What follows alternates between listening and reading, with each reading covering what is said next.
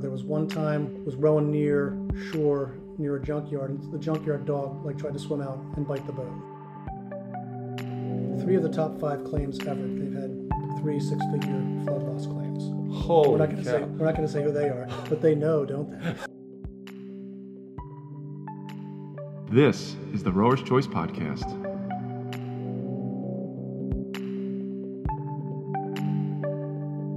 This is Alex Del Sordo with another Rower's Choice podcast, and I am with uh, I'm with a I'm with a, I'm with an insurance guy. But let me get into this. So, if you are a rower in the United States and uh, you go up to another rower and you say, or a coach and say, "Who's your insurance provider?"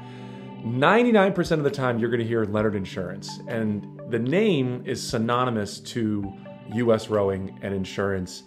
He uh, he is not the founder, but he is third or soon to be third generation. He's the third generation uh, of a almost 100 year company. Uh, we're with John Leonard. So John, welcome to the podcast. Thank you for being here. Happy to be here. Um, so as I said, synonymous. I mean, you've been doing this a long time, uh, and I and and before we started, we're going to get into the history of it. But you said that your dad was the one that started insuring boats in the 1960s. Correct. This this makes you the second oldest company in America providing a service for the rowing industry. So congratulations. Yeah, I'm glad you pointed that out. I actually didn't make that connection until, until you mentioned it. Well, then there we go. So let's uh, let's get into the history of Leonard Insurance. Where did it start? When did it start?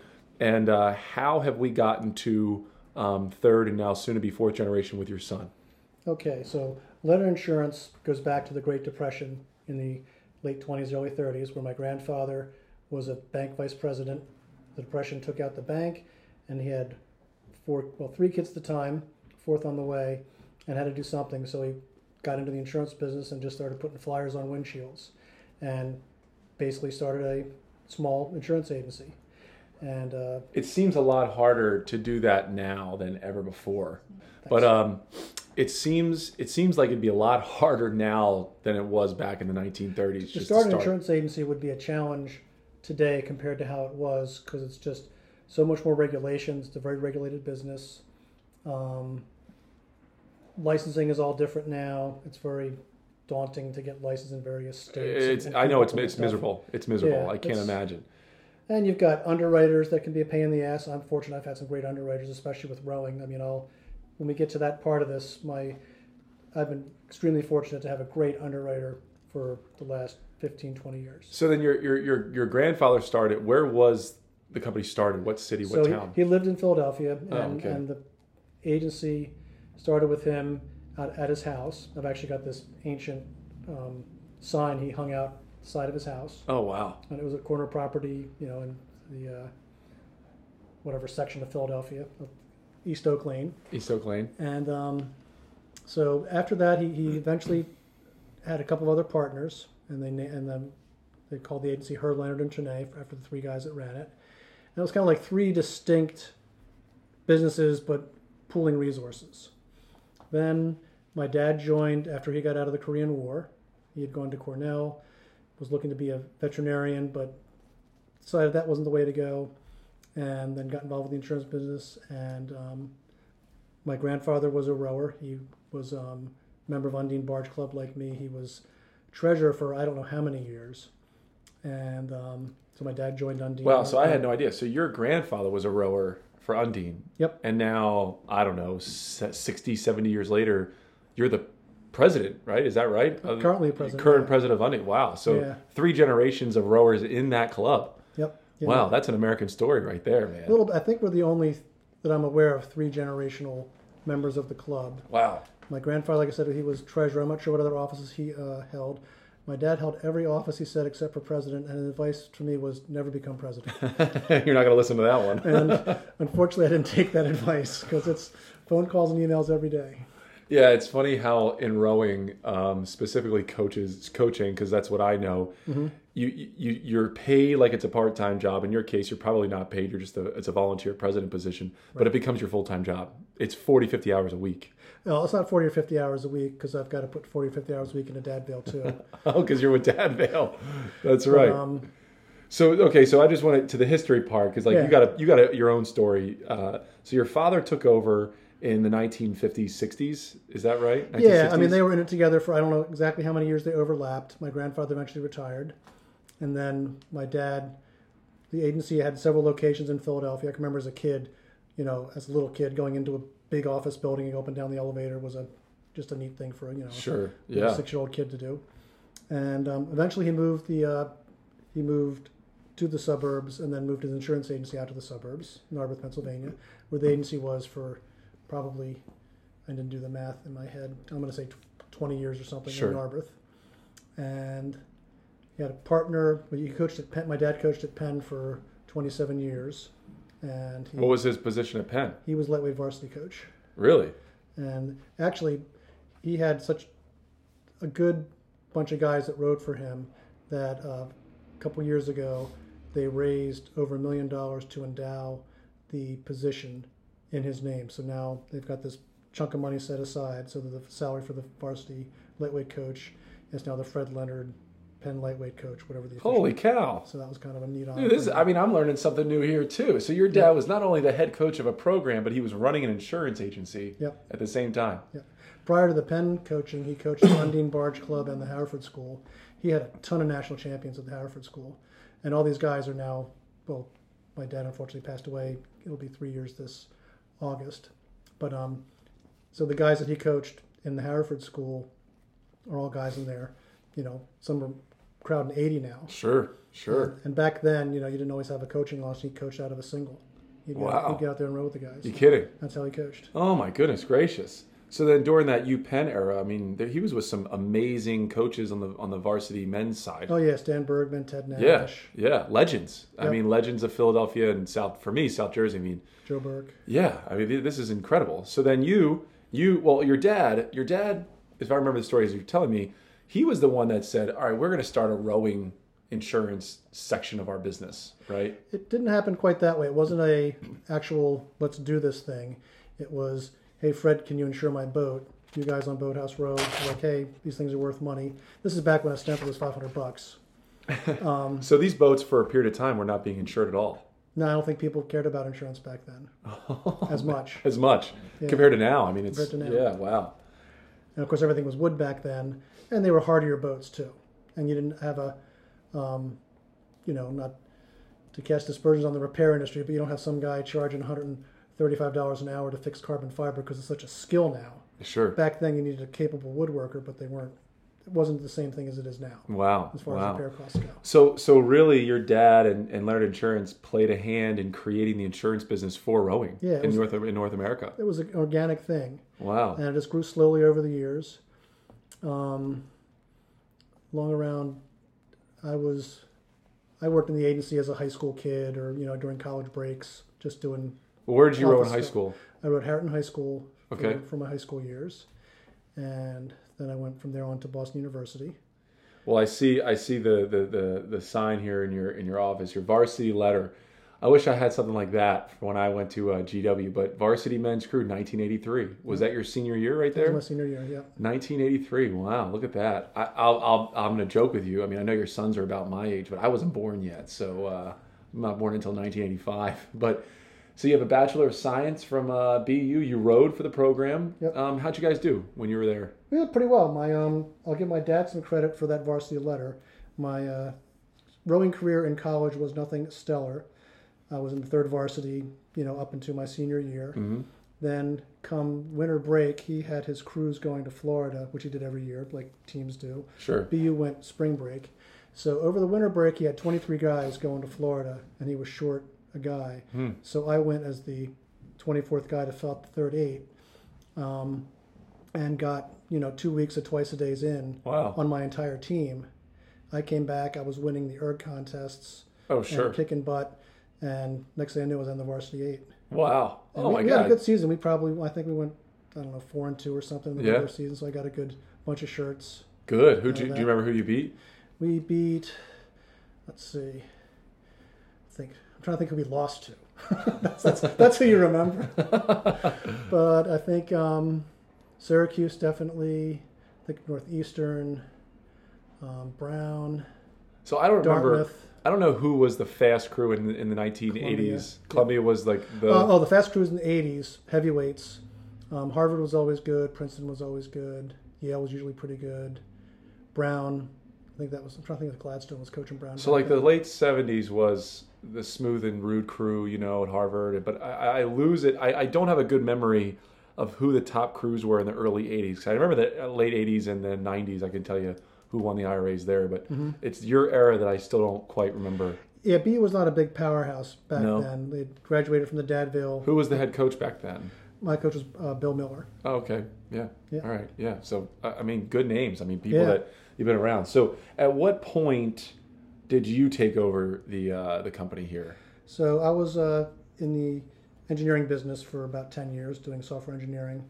And it's actually my dad's partner who recruited me down for the business more than my dad. My dad was never pushy about me being in the insurance business. He always wanted it, I think, but wasn't going to like say, hey, you need to be in the family business. Sure. So I went down and had a talk with John Cantrell, who's the who was my dad's vice, you know, number two guy. Sure. He- was my dad's captain at Penn in the 60s. Oh wow! So you So keep that family close. Yep. Wow. So, um, you know, he painted a fairly decent picture of, you know, the insurance business. I'm like, okay, as an engineer, I'm probably never going to own my own company, Yeah. but this is a family business and, you know, X number of years in the future, I'll, maybe I'll own this thing Hmm. and have, you know, a good financial opportunity with it and control my own fate, that sort of thing. And, um, it was, it wasn't, I won't say it was rocky, but it wasn't super, super smooth sailing at the beginning. I, I did, I think I had a natural inclination, certainly for the rowing end of things. Yeah. You So have a I- good background in rowing in general, so Yep. you definitely know it. So I combined my software background with my engineering background and kind of took the, at the time was a pretty decent sized insurance program for the equipment. Like we, Mm-hmm. the main thing was to insure the boats. Yeah. Right. There was other policies to insure buildings and, you know, the club auto if they had a towing truck, um, liability, that sort of thing. But most, mostly it was the boats to insure them for physical damage. And I developed a program with Microsoft Access that just made that a much more efficient thing. And that continued to develop over the years and really made for streamlining the insurance business in our agency so that we can handle a bigger volume of business with fewer people because the computer does a good chunk of the work. So now, I don't know. You're in your 50, late 50s, early 60s. Mm-hmm. You're in charge of. You're you're a board member of the Dadvale. That that happened very early in my insurance career. Innocently enough, I'm in there with my dad at, in the insurance business, and this is probably '94. And Jack Galloway, who at the time was president of the Dadvale, and he um, just kind of came in for an insurance meeting or whatever. Hey, you ought to come to a Dadvale meeting. And little did I know that sealed my fate. That, and I also wish I'd known at the time that you know joining the Dadvale was a lifetime appointment. But that's that's the way that works. How many members are on the Dadvale committee? It's uh, there's some active members and some members that are not you don't see all the time because they're from out of town and stuff. So I think there's probably 20 low 20s on the actual board, and there's probably a dozen that are reasonably active, and, and a core group from that that are you know really active. And now you also are the president of Undine. When did you take that position? That one, um, so I was secretary of, like the recording secretary for probably 11 years. Then I got talked into being vice president. And so I've only, I've, the one good thing about president of Undine is it's a five year commitment. Oh, it's a, basically- it's a okay. It's, It's, a set it's- commitment. yeah, every year you get reelected if, if they'll if they'll have you, so to speak, and then, but it's a five year limit. We had one president in the past that kind of was like the Franklin Roosevelt. Mhm. He was a president for like 19 Yeah. years, and he was great. Uh, you know, Mr. Robin Hold. Anybody that ever heard that name, but he's another legend in Undine rowing, lightweight, another lightweight guy. He, um, after he had his term as president, they decided, eh, let's let's make it a five year limit. Which, after a year and change, I'm happy it's a five year limit. Now you have now. So you're, you're you're doing a lot now. I see pictures of your kids. You have. They would be the fourth generation um, of the business. Now I think you know me. You've known me for about seven, eight years. My dad and I work together hand Yeah. in hand, right? So you're, I guess, in a very similar situation. Do all of your children work work with you, or what? How does that dynamic? Right now, it's just one son in the business. Yeah. Another Dan, one's Dan, right? And then my son Tim is possibly interested in the business, but he's a uh, chef, and that's not a easy They don't. They, yeah, they're, they're yeah. You, that they they do not connect. I mean, He's we worked in here a little bit, but um, the chef, the, the food industry in general is a rough go. Like they just don't pay their people well, and you get short end of the stick, to put it politely. And then, um, so he's he's still a maybe for the insurance business. And then my youngest is uh, he just turned 23. He graduated from St. Joe's with a business degree. mm, So from a school perspective, he actually would be the most reasonable one out of anybody in the family that has the right degree to be in the insurance sure, business. right. Well, I mean, you have a software engineering. You have a bachelor of science. So Yeah, so I, I, but I will say that teaches you how to think, but it's not a business degree. that's okay. I So understand that. I can problem solve, which is really what I look at insurance as solving someone's problem, and the goal is, you know, are we the best solution for you? Like I, I'm in a fortunate enough position that we don't have to write every policy that comes down the road. hmm Basically, I'm going to write your insurance if if I think we're doing the right thing for you. Because if you write somebody's coverage and you're just talking them into it, and th- that's going to walk away. There's no, it's not good for either side. I understand that. So you want to be able to be the solution. That's going to be a long-term thing, and you develop a relationship, trust, all that goes along with it. It's it's the way to do business. Well, for someone who's been in the industry for a long time, I bet you have a lot of really good stories of damaged boats. Now, I love when you call me and you say I got a damaged boat. You know, it's it's one of my favorite pastimes. but um, I, I, you know, again, having been in the industry, and, and there's this there's this really popular because everyone knows it. It's the it's your it's your row uh, rowing rowing news advertisement of just pure destruction of boats. Yep. Do you can you think of a fun story that you can look back at now and laugh at of like crazy damage of rowing shells? I mean, not always is it how much is damaged, but it's how it happened. Okay. Is, is more the interesting thing in some cases. Um, animals tend to be more interesting claims. I've had a ton of those, and some I don't actually. I'm trying to remember. There was one time someone had a was rowing near shore near a junkyard, and the junkyard dog like tried to swim out and bite the boat. Oh my god! What? Yeah, A Junkyard dog. a junkyard dog was swimming after. this Now is that the one of those things where the guy's trying to make a claim and, and it's like me going to my mom and saying, "Hey, my the dog ate my homework." The dog, I mean, ate is, my, the dog ate my Empacher. yeah, I mean, did- yeah. Is, it, do you think that he was just trying to get a claim, or did that actually happen? I, I don't think I actually paid out on that one because I don't think I think that was more of a uh, uh, what's the term uh, city legend whatever that phrase a is. Um, dog, a dog eating an empacher. That's hilarious. we've had some collisions with manatees in the Florida area. Oh wow! So those and they generally manatee versus both manatee wins. I can imagine. Um, I'm trying to think. I think we had we might have had one alligator thing once, but I, I don't have any details on that because it was so long ago. And there's been sometimes the pictures are more interesting than what actually happened. Like if there's a trailer flip, Yeah, sure. you know, stuff happens to boats. I can picture this one. I try and save the pictures, and now I don't have them. One I wanted to find there was this upside down car with a single underneath it, and I just could. I remember when it happened, and I put the picture aside somewhere. This is back when you had hard copy pictures. Sure. It wasn't like a scanned image or anything, and I just can't find that picture. That would have made a great ad. So you're saying to me that a car was driving, it, it had a boat on the roof, and it was it flipped. It was upside down with the boat. Holy cow! Yeah, Oh my gosh, So- that is that that. Oh, I can't. Oh, I don't even know how to react to that. like, I, I would probably tell you I could fix it. I oh could- yeah. could- My- joke about repair guys is you give them a splinter, they'll say I can make a boat out of that. That's exactly right. Yeah, I mean, uh, there's a special breed of people that I think we f- always feel that we can always fix something. Um, Yeah. You know, we we get claims. I mean, when you work with us, there's been I don't know at this point in the last seven eight years together, there's probably been forty or fifty, maybe more. Of like people running up onto rocks and like stopping on rocks. Oh, I, got, I had a great one. I should have I should have put it aside for you, but you know, like the boat's in the air, Yeah, like right. the bow is yeah, you know, completely out. suspended because it's on some log. It's like how hard did you have to be going and not see this huge thing? I say that all the time. I'm like, how do you get into that position? And I've had people ask me, well, what what about making an electronic thing? Like you know, like cars have all this vision stuff, now. Sure, right. and you know, stuff that's going to like look ahead and do all this kind of stuff. It's like, well, there's there's probably a future there somewhere for that as as time goes on. So you know, the next You know, I'm gonna, I'm gonna. I'm gonna write this out. I'm gonna take. I'm gonna steal this idea from you if this is a real thing. I love I it. think I think I just took a little bit further than I thought about it before. Like they're talking about something that would look ahead, but you could have something that actually had radar. Like I think about a car that has like night vision. That's and right. Stuff. Yeah.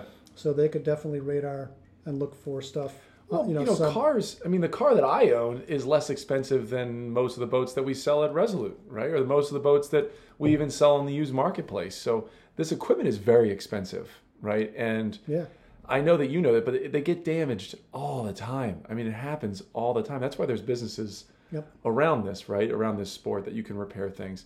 We, uh, my favorite one with you was hail damage of a boat in like Minnesota or something. Mm-hmm. And when we got it back, it was like someone took a shotgun and blew all Oh. the way down the boat. Right. It Probably was unbelievable. a couple hundred. Oh, Marks in it. hundreds, hundreds. And then Yeah.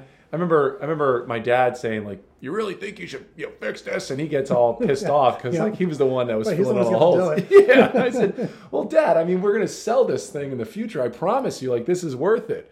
And he just mumbles and goes off into the sunset. He's like, rah, rah, rah, rah, and he, like, Yeah. fixes this thing. But I that that it's not an exciting story, but driving to Minnesota and getting that boat and seeing a hundred little holes all around that boat, you you wonder like how hard was this storm coming down?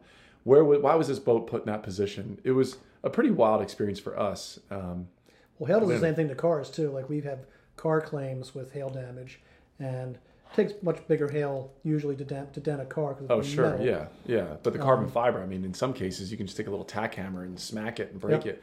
We had um, our our most famous East Coast uh, DC one was when a team of novices put the boat in it slings guts up and it rained the whole day. And the boat just went pow like smacked like cracked right in half. That was uh i don't i mean I th- i'm pretty sure you had that claim um. We we've had some um, claims where like a boat was sitting in slings on the ground, like little you know itty bitty yeah sure singles. sure. And someone is you know some novice spectator has no idea what's going on. Oh, I wonder what it's like to sit in a single. oh no man 200 that pounds bang Boom, that's the end of that single.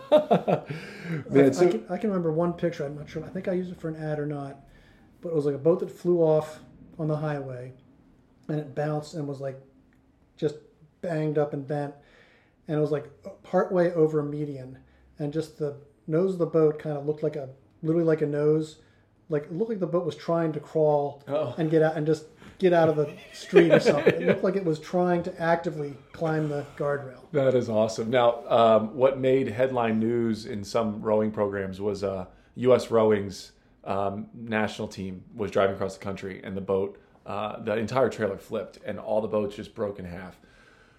Can you? Because I don't know what happens next. From an insurance perspective, what are the next moves if something like that ever happened to a program?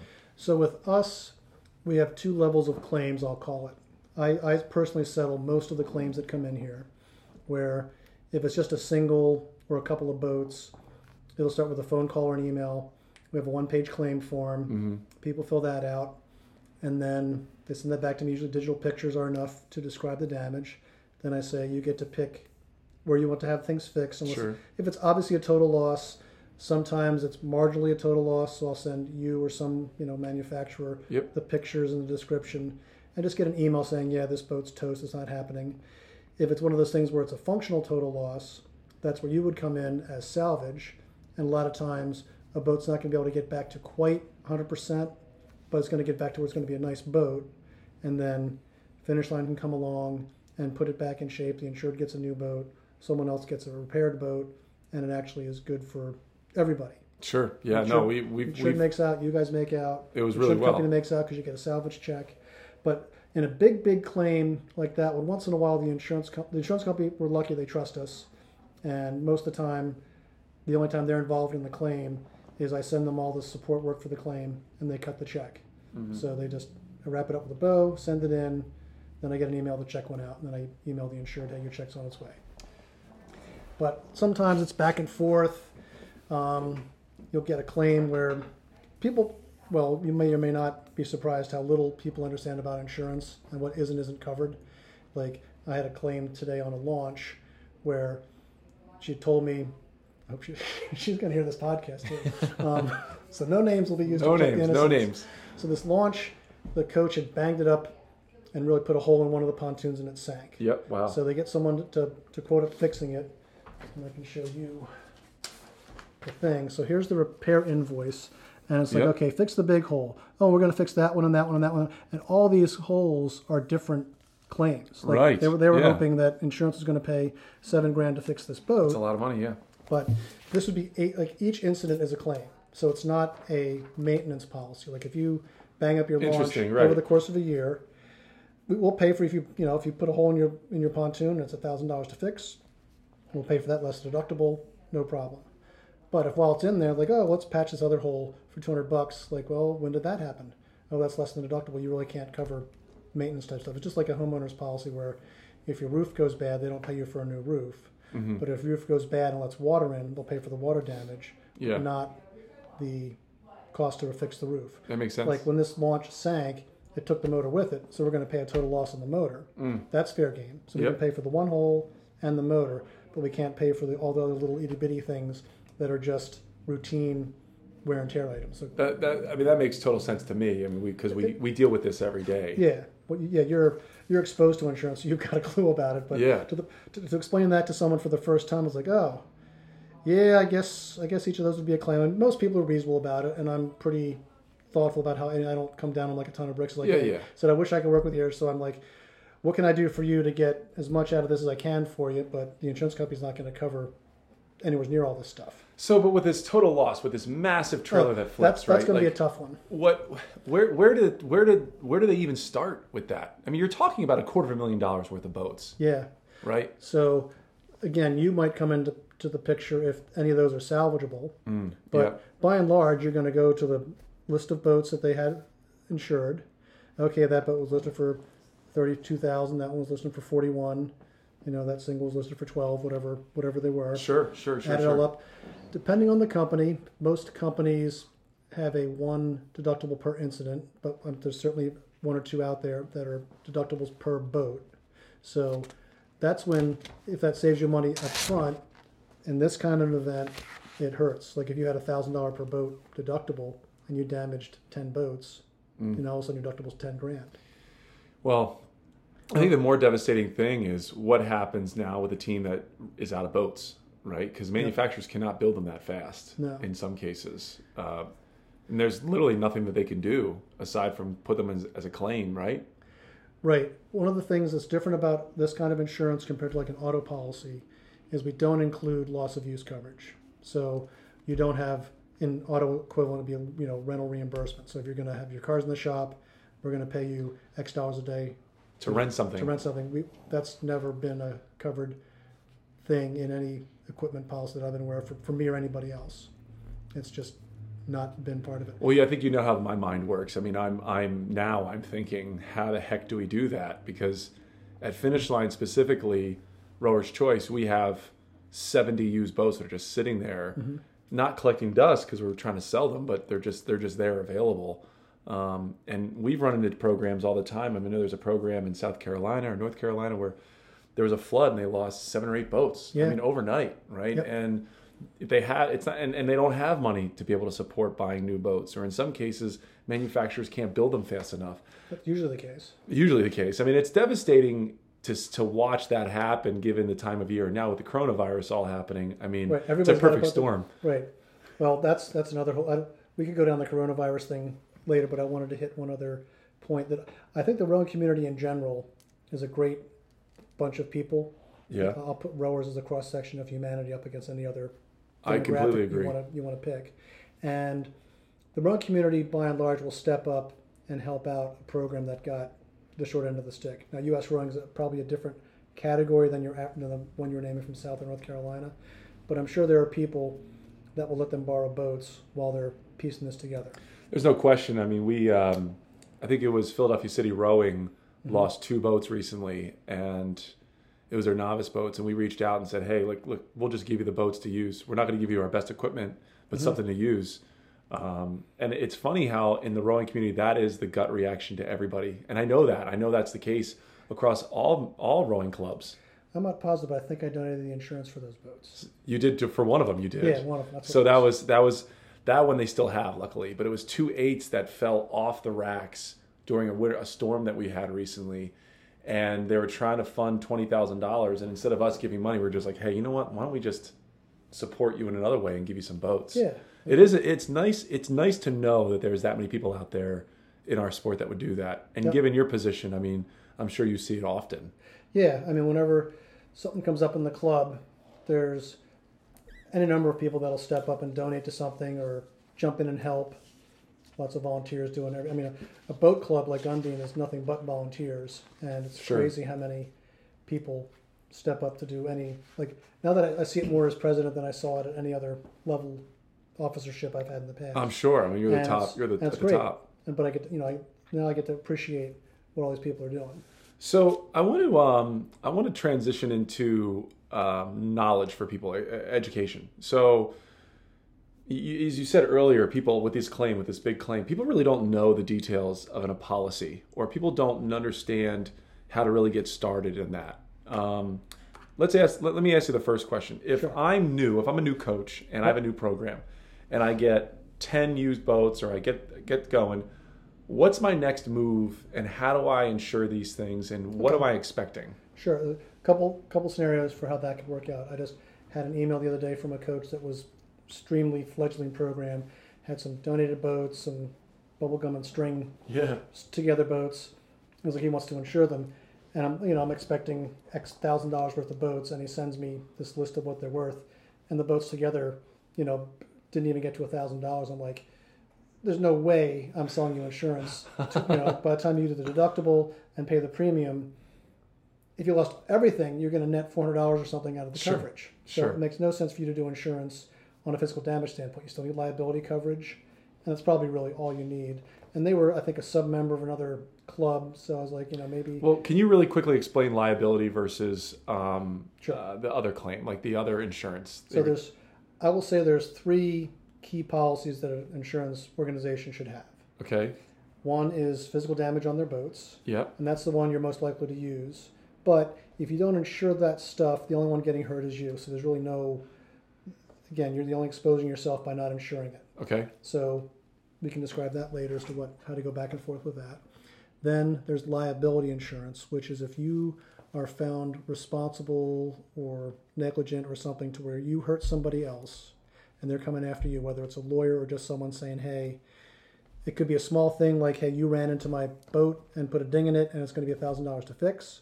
Give me my thousand dollars. Mhm. Or you, you know, God forbid something horrible, you know, someone gets seriously injured or dies. We've had death claims where someone's dead and someone's saying, hey, their lawyer or their spouse or their estate is saying, you're responsible for this horrible Hmm. bodily injury or death, and we're looking for five hundred thousand, a million dollars, whatever the number might be. Almost everything else is in between, like some kind of modest injury that's Yeah. worth X thousand dollars. Yeah, I can just picture like getting hit with a rigger or something, and you Right. whatever. Okay. um, and or someone's responsible for a an equipment damage. Now it's and there's two different scenarios there. Like if you're just out rowing, you hit a log, that's not a liability thing. hmm You have to actually be responsible for damaging someone else's equipment. A better Okay. example is if there's a trailer full of boats and a car runs into it. So you're parked at a stoplight, stopped at a stoplight, and a car backs in, uh, runs into you and, and knocks off the stern of three boats. That auto policy is going to have to pay for the damage to the boats. Okay. Yeah. Likewise, if it happened on the water, um, same thing. If you like, I, I had a liability claim myself. I was bound a quad. The fin was bent. Couldn't make the corner at Columbia, Hmm. and we hit a single and broke a rigger off. Luckily, we didn't. know that nobody nobody got hurt. Nobody flipped or anything, and liability coverage paid to fix the broken boat. Okay. Easy enough. So I understand that. Now, liability, the physical damage of the boats, and what's the where's Yeah, it another? there's another one that U.S. Rowing offer. We offer it too, but directors and officers coverage is for an organization, and honestly, that's the least likely coverage ever to be used because it's for a financial harm to somebody through a bad decision. Hmm. So my best example of that is if the coach didn't put Billy in the varsity eight, and he didn't get his scholarship to Princeton because of that, and it was more of a personal reason. Other, you know, he had the good erg scores, he was capable, and the coach just had a thing, and the parents can make a case that he should have been in that eight that won nationals, and now he's not getting a scholarship. And if, she, and if they could make a case, they could pursue a, a director's and officer policy would pay up on that. Wow. I mean, that is That's an out there mind, claim. Yeah, highly unlikely, but I. I But there's other lesser, there's other lesser, um, you know, didn't like U.S. rowing could have one if you didn't make the Olympic team, and, the, and, and you can make a case that you should have. That will be a D&O claim. Wow. So okay, so then I'm okay. So I'm a new coach. I, I get my boats. I get say I get twenty thousand dollars worth of boats. Yep. What am I doing? You're, you're going to give me a call. Say, hey, we would discuss what insurance you're looking for, the timing of it. Um, there's really not a lot of options. There's like the deductible is the main option you're picking, Mm-hmm. but other than that, it's a pretty fixed rate times value thing. So if you've got ten thousand dollars worth of boats and you pick this deductible, it's going to be X hundred dollars a year to cover them. So if he's got twenty grand worth of boats, it's simple arithmetic to come up with how much it's going to cost, and they usually surpri- it usually costs more than you think, but um, these you know as much as I do that stuff happens to boats, and you're going to use you're going to eventually use this coverage. Well, there's no question. I don't think. I mean, I I can't imagine there's been a single customer that has not used an insurance claim on any boats that we've ever fixed ever. I think that we've run into. It's been in every program we've worked with. They've had at least one claim in the last eight years. Yeah. Is it just like the auto industry where the lower the deductible, the higher? What how's it work? If my Yeah. deductible is five hundred dollars, the higher the premium is going to be. Right. If you go like for us, we, we start with a 250 deductible. That's what it was years ago, and that's always been our base deductible. Mm-hmm. And you go up from there. You can go up to five. I think we even had ten thousand dollars once, and we had one customer with a seventy-five thousand dollars flood loss deductible because they were responsible for I think three of the top five claims ever. They've had three six-figure flood loss claims. Holy we're not going to say we're not going to say who they are, but they know, don't they? that is wow. Like, how do you? Shame on me the first time, or first time, like, ah, whatever. Shame on me the second time. I mean, how do you not know? It's what- and it hasn't happened in years now. like they're finally beyond any kind of claims issues with their policy. It's Yeah. aged off, and um, but my company's like, well, we're not going to insure them again until we put a stiff float only deductible on there. So, okay, well, it's And it was one. Of, it's a weird thing. It was like how the river, or not the river, but the water went through the city and out. And Yeah. Went through their their basin where they rowed, and just well, you know how the weather's been crazy Yeah, in the last right. X number of years, and they had their you know 500 year flood two or three times. Well, you know, I got to tell you, I was I rowed for Marietta College one year, and the hundred year flood hit, and it was 2005, and I'll never forget this. Like we tied our coxswains with rope around the waist to a pole because the water was ripping so bad, and they made us move every boat up a massive hill out of the way. And I think Marietta lost two boats that time because we couldn't get to them fast enough. But you know, it's Wow. it's it, it blows my mind having been to many many boathouses. We're so close to major waterways. We're so close to damage opportunities. Like they're they're they're they're just they're there's a they're itching to get damaged. Right? These things are itching to get damaged. and we cover flood. I mean, that's one of the main things. Like, as far as broad policies go, the equipment coverage form that we have to cover the the rowing shells we insure is probably the broadest coverage form. Period. Like it Yeah. covers flood, it covers earthquake, and most policies totally don't. And what cover about those. auto? What about autos? Does it also cover that?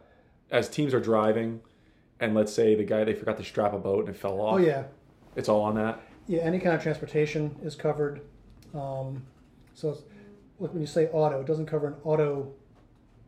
Auto policies have to cover an auto liability. If you hit something with your trailer or the boat flies off the trailer, that's all going to go to the auto policy Okay.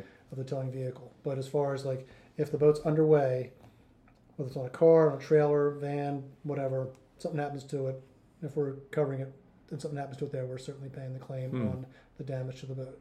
Yeah, I think there's a lot of there's a lot of gray area in that. I think from what I've experienced, people like pointing fingers and trying to trying to take blame. I mean, I'll use the phrase "we pay for stupid." So if someone just forgets to tie down a strap, like you know the boat was tied down the front but not the back, and you know as soon as they got up to 30 miles an hour, whoosh, off it went. Um, we're going to pay that claim like it's it was it was unintentional. Unintentional. Yeah. Like if someone takes a hammer to it, but we're not going to pay that. But if someone just screws up and doesn't do what they should have done, you know, check the straps or what have you every time you stop, and it fails, or use a, you know, even using old straps, like we have these little guidelines we help people read. Um, I should like put secret phrases in there, like if, if you read this and call first, you're going to get fifty bucks, and I bet nobody would call. no, yeah, I think you're right. Um, I, I have a question uh, that that popped in my head here. Um, when when you buy a brand new rowing boat, it's anywhere from twelve thousand for a single, but it could be sixty thousand for an eight. Yep. Does how does the value of the boat decrease over time? How have you seen that with insurance? That that varies. There's different manufacturers will use different formulas, and then there's just seat of the pants, what's the boat worth kind of stuff. I tend to try and help somebody from a range standpoint. So I'll say, hey, um, I can look at my database and I can say, oh, okay, we've got, you know, 15, 20,000, you know, 2016 Filippi singles, and they're ranging from, you know, 8 to 12. Mhm. And I can look and I, I can sort it and say, okay, the average is this, and give you a number. But um, I've seen, you know, people say take take the, the new price, take 10% off for the first year, and then 5% for X number of years after that. I just saw one the other day, which was a different wacky number of percentages. I should have cut and pasted it, but I was Hmm. doing too many different things to keep track of it. I don't remember if it was Fluid or Hudson or who it was. Um, but that you know, it's something X percent a year, and then that that of course doesn't last all that many years because pretty soon, you know, right. you, you could be beyond the value of the boat, and a boat that still, you know, a twenty-year-old boat that still floats is still worth something. It's not worth zero. Do so? Do you do that with your with your with the customers? I mean, do you? We give them a range, so we basically have a rule of thumb that says anything five years old or less, you can insure up to the cost of a new boat because if you lose your three-year-old boat, you may not find a three-year-old boat on the used market. You only the goal of insurance is to get to back get you where you were before the loss. That's the concept of indemnity. So if someone has to, if their only path there is to buy a new boat, they're not getting they're not getting a windfall. If you if you lose a four-year-old boat and you get a brand new one, yeah, you made out, but you didn't crazy make out because your boat was still probably well kept up and Oh, almost sure, as good as new. sure.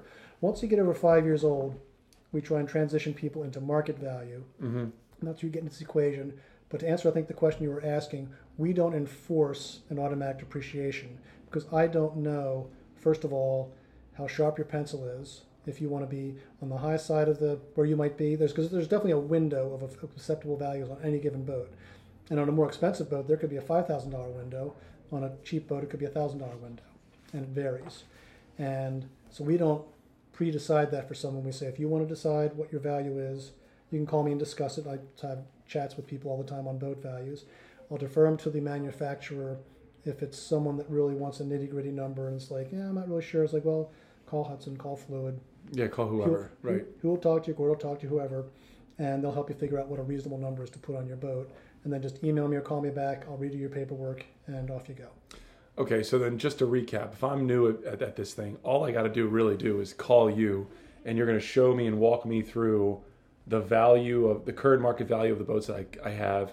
You're going to pay. Uh, you're going to choose the deductible, premium, whatever it is, whatever it is, and that's an annual. Um, that's an annual program, right? You, every every year you renew your your premiums. Right. It's just like any other insurance policy at that point. Okay, just like any other insurance. So so when you when you have these conversations with these, with these people, what is a typical cost of a premium? Like what would it typically cost someone for boats? Is there a percentage of the value? It's, it's strictly a percentage of the value. So it, it's a little bit less for clubs because they have a bigger list of boats. hmm And then again, it depends on the deductible. So our, our entire range of premiums is probably from a low of like 1.7, 1.8 for a huge deductible on a big list Yeah. to maybe 3.3 for someone that has, you know, just one boat and they don't have anything else going for them. Like we, we throw a little discount for you if you're a member of U.S. Rowing, just to wave the U.S. Rowing flag a little bit for them. Um, for individuals, if you have over a certain value, you get a little bit of a discount.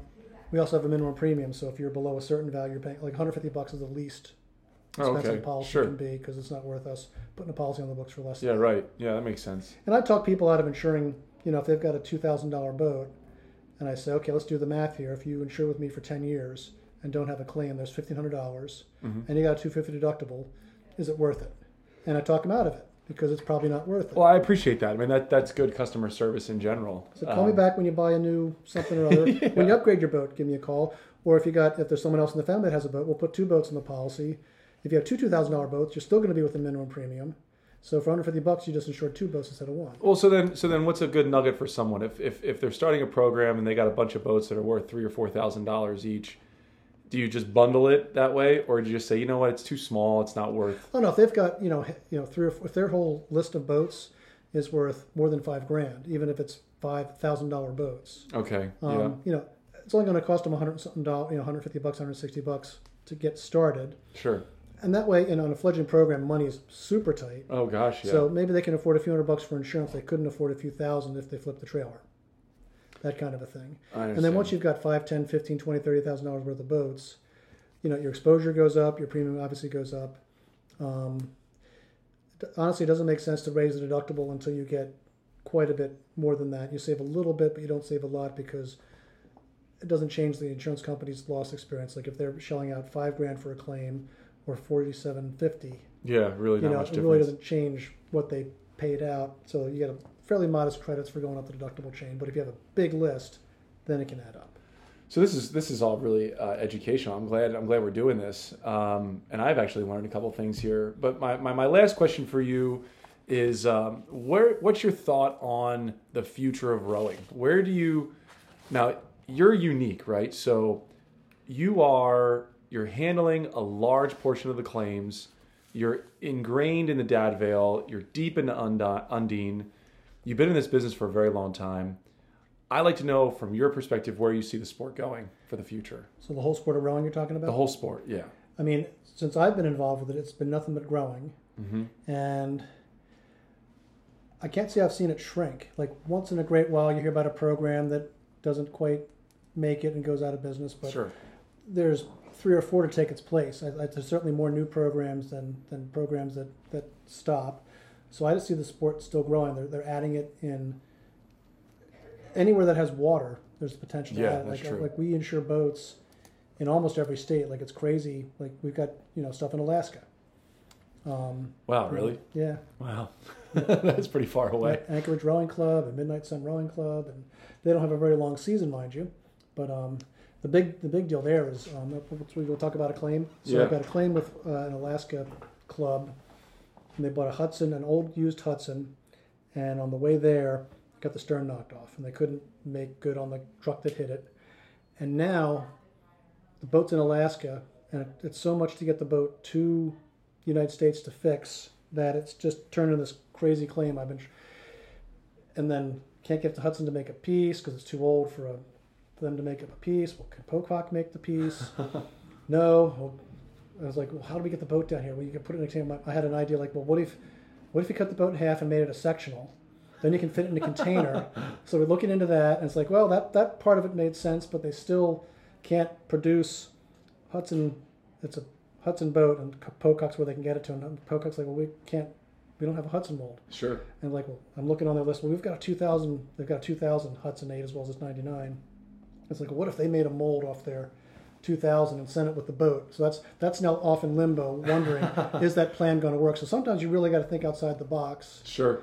And um, you know, I'll dare pat myself in the back that your average insurance agent is going to think about sectioning a boat and making a mold off of another Well, one to solve a claim. You know, to to, to I'm thinking you could do it. Like we if- could definitely do it. it's like if, if only finish line was closer to Alaska. that was basically one of my thoughts, and I'm not kidding. I actually had that thought. Hey, you know I'll what? Future, future, future location. But you know, I was thinking, you know, you are you've eh, been in the rowing business for twenty plus years, twenty five plus years. You've been rowing for thirty plus years. So I can give you one more thing on that as far as my length of my rowing career. yeah, go ahead. So my parents met on Boathouse Row, so I'm literally a product Wow. of rowing.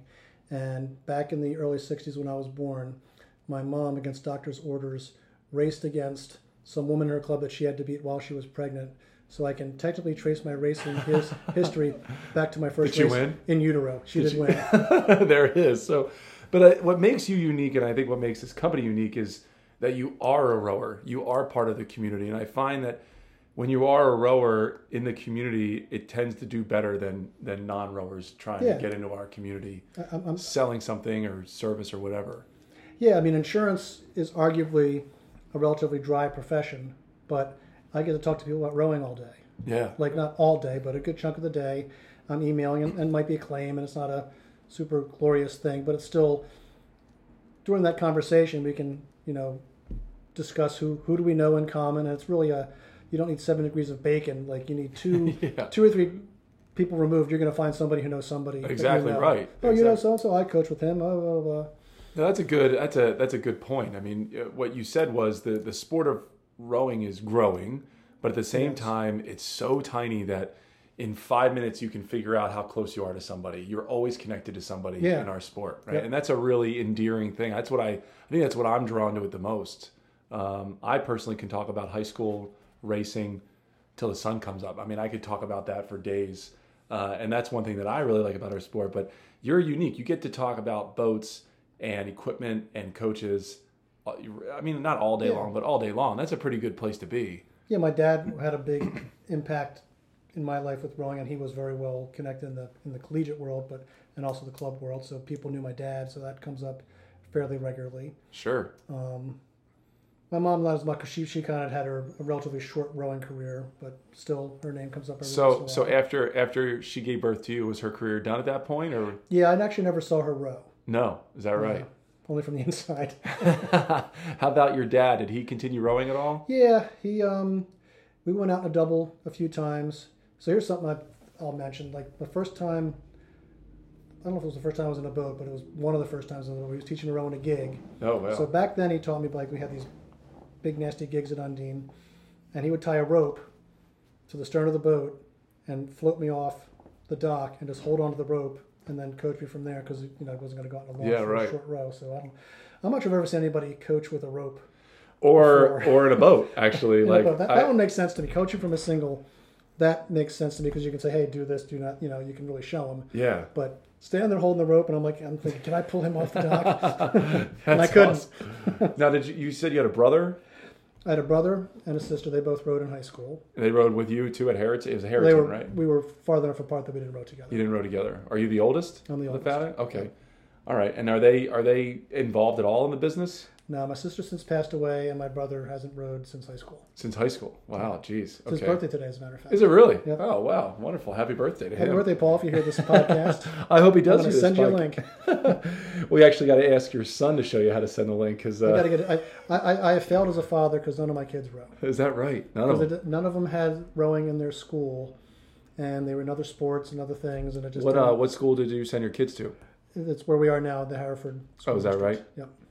So let's. So as we were talking about, as I said, the last question is about the future of, of the sport. Um, you say it's growing, but um, I mean, you are in a, a unique spot where you're seeing new boats being built, being covered.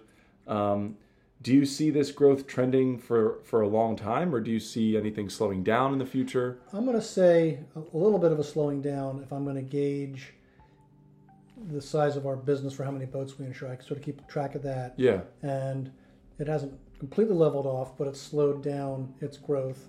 Some of that could be for any number of reasons, but I'm not seeing as much growth as I saw maybe 10 years ago in how many boats we insure. Oh, is that right? So ten years ago was kind of like a really big. Um, if I looked over the history, I'd have to like you know I don't have a chart of how fast it grew or didn't grow, but I can see, I can remember previous years where it grew more than it's grown in the last couple. So, you know, as I as I sit here, um, I, I I'm looking over my notes, and there are a couple things that really stand out to me in this conversation, and I, and I and I really hope the people that have listened to this learned a, a thing or two. The one one thing that I really appreciate, and I think I'm a big fan of the history of rowing. It's the fact that your father and his partners in the 1960s created, helped create the rowing insurance industry that we see today. I mean, Yeah. that is a big deal, and I'm, I'm I and again, I had no idea that, that was the case, and the fact that Leonard Insurance Group started in the Great Depression with a flyer, handing out flyers to people all around the Philadelphia region, to now being, arguably in my mind, and, and you don't have to agree with me on this one, one of the largest insurance providers in our sport, if not the biggest. I, I, I promote myself as that we insure more boats than anybody else. So then there you go. So so you are providing you're providing a great service for everybody else. And and the last nugget really is the the information that you provided the listeners on what to do about starting, uh, the deductibles, the the values of of the boats, um, how they what they should be doing to contact you about um, their equipment in the future, the thresholds. This is all stuff that I think young programs starting need to understand. They need to put that in their line item, and they need to make sure that they're insuring their boats from liability to uh, actual loss, and, and even that director Directors of uh, directors and officers. All these things are pe- things are these items are things that people need to know when they start their business and they start their rowing because this is a business. It's very expensive equipment. Um, So, John, thank you for being here on this podcast. I've had a wonderful time. Yeah. I hope you had too. I did. And uh, we'll be talking to more coaches and more folks in the Philadelphia region um, as we enter our second season of Rower's Choice Podcast. Thanks for listening. This is the Rower's Choice Podcast. Rower's Choice is made up of Finish Line Shell Repair, Resolute Racing Shells, and Sykes USA.